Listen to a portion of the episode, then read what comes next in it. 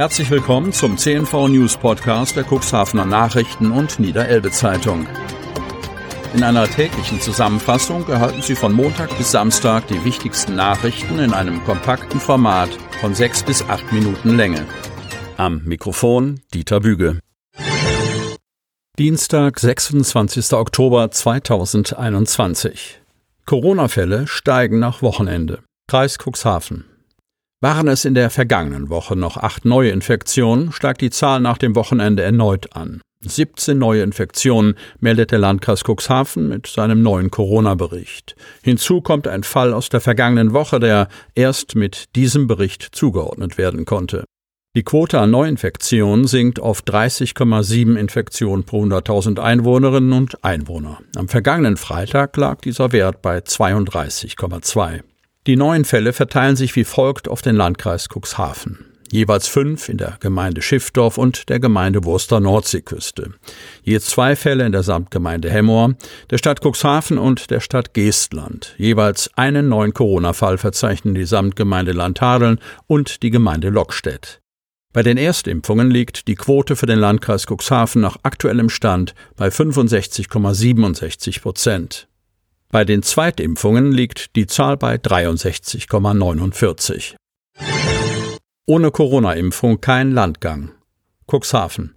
Die neueste Entwicklung bei den Corona-Infektionen gibt allen Grund zur Sorge. Und längst noch nicht alle impfwilligen Menschen sind auch geimpft. Deshalb setzt der Landkreis nun viel Hoffnung in die beiden mobilen Impfteams, die vom Deutschen Roten Kreuz und seit dieser Woche auch vom Ortsverband der Johanniter in Cuxhaven gestellt werden. Ein weiteres niederschwelliges Angebot für alle Bürger, insbesondere für Schüler. Alles schön und gut, sagt der Leiter der Seemannsmission, aber eine Gruppe rutscht in Cuxhaven derzeit noch durchs Raster. Das sind ausländische Seeleute. Für sie eine Impfung zu organisieren, stellt sich oft als sehr kompliziert und dazu noch teuer heraus, ist auch die Erfahrung von Melanie Eizen-Fischer, Agentin beim Cuxhavener Schifffahrtskontor. Das gelte zum Beispiel für die vielen Filipinos, die auf Schiffen von Mibau oder der DFDS im Verkehr zwischen Deutschland, Skandinavien und Großbritannien fahren oder für Russen, Chinesen oder Ukrainer, die mit Schiffen mit Windanlagenteilen nach Cuxhaven kommen. Weil sie aus Nicht-EU-Ländern kommen, brauchen diese Männer zunächst einmal ein Visum, wenn sie sich außerhalb der Stadtgrenzen bewegen wollen. Ohne Visum, das die Bundespolizei im Bedarfsfall ausstellt, besteht auch nicht die Möglichkeit, nach Bremerhaven und Hamburg zu fahren, wo im Seemannsclub an Wochentagen ein Arzt für Corona-Impfungen zur Verfügung steht. In Cuxhaven könne ein solcher Service nicht vorgehalten werden, weiß Diakon Struve. Dafür ist die Nachfrage nicht groß genug. Aber auch sonst bietet sich für die Seeleute, die meist nur für ein paar Stunden im Hafen sind, kaum eine Chance auf eine Impfung. Anders war es, als der Landkreis noch den zum Impfbus umgebauten Bücherbus einsetzte. Da sind wir mit den Seeleuten einfach hingefahren, wenn der Bus in der Nähe war, erinnert sich die Agentin Eizenfischer. Nun sei die Situation gänzlich ungeregelt. Sie haben das Gefühl, im niedersächsischen Gesundheitsministerium habe man die Gruppe der Seeleute nicht auf dem Schirm. Das führe nicht nur dazu, dass Besatzungen das Schiff nicht verlassen dürften, sondern auch zu großen Problemen beim Crewwechsel, der meist mit langen Flugreisen und mehrmaligem Umsteigen und langen Quarantänezeiten verbunden ist. Defekt an der Rampe schnell behoben. Cuxhaven-Brunsbüttel. In der Regel hält die Brunsbüttel-Fähre den Fahrplan strikt ein. Am Montag kam es allerdings zu einer technischen Panne am Anleger auf der schleswig-holsteinischen Seite und damit zu Verspätungen. Bis zum Abend sollte die Reparatur an der Rampe allerdings erledigt sein und der Fahrplan wieder eingehalten werden können. Ab November gilt ein eingeschränkter Winterfahrplan. Das erklärte der Geschäftsführer der Elbferry GmbH Heinrich Ahlers. Einer der beiden Hydraulikzylinder, mit denen die Rampe auf und abbewegt wird, sei ausgefallen. In der Folge dauerte der Betrieb beim An- und Ablegen deutlich länger. So sei es zu den Verspätungen von rund 20 Minuten gekommen. Ein neuer Zylinder sei bereits an Ort und Stelle, der müsse eingebaut und verschweißt werden, was bis zum Abend erledigt sein sollte, erklärt Ahlers weiter. Insgesamt sei der Fährbetrieb dank der Herbstferien noch verhältnismäßig gut ausgelastet. Das dürfte sich spätestens im November jedoch ändern, wenn das Herbstwetter die Lust auf Ausflüge in die Umgebung eintrübt. Bei der Zahl der transportierten Lkw gehe die Zahl zwar nach oben, aber noch nicht in dem gewünschten Umfang. Das muss noch besser werden, resümierte Ahlers. Leider sei auch noch kein Geld aus dem Corona-Ausgleichsfonds des Landes Schleswig-Holstein geflossen.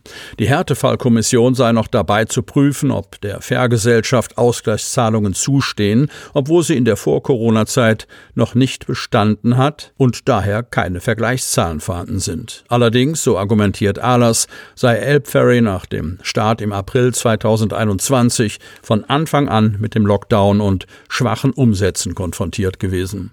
Das habe zu einem Minus von rund 500.000 Euro für die ersten zweieinhalb Monate geführt. Johanniter mit eigenem Impfteam. Kreis Cuxhaven. Die Johanniter in Cuxhaven starten in dieser Woche mit einem mobilen Impfteam im Landkreis Cuxhaven. Ein Arzt mit drei Impfberechtigten gehören zu dem zehnköpfigen Team, das zunächst dreimal pro Woche mit drei Fahrzeugen ausrücken wird.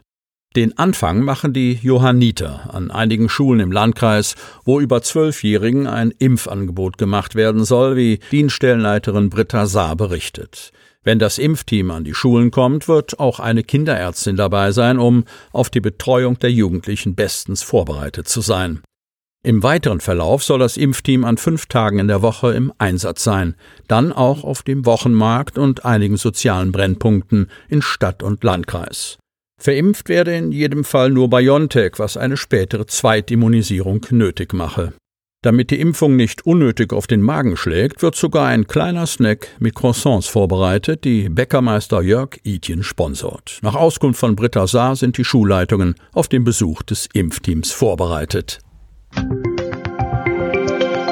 Sie möchten noch tiefer in die Themen aus Ihrer Region eintauchen? In unserem CNV-Themen-Podcast auf Tauchgang gibt's alle 14 Tage per Interview interessante Personen, emotionale Stories und bemerkenswerte Projekte aus dem Landkreis Cuxhaven direkt auf die Ohren. Damit Sie ab sofort keine Podcast-Folge mehr verpassen, benötigen Sie lediglich einen sogenannten Podcatcher. Auf den meisten Smartphones ist dieser bereits vorhanden. Falls nicht, dann suchen Sie ganz einfach in Ihrem App Store nach einem kostenlosen Podcatcher wie zum Beispiel Spotify, Apple Podcast oder AntennaPod. Selbstverständlich können Sie unsere Podcast-Folgen auch direkt über unsere Website unter cnv-medien.de slash podcast anhören.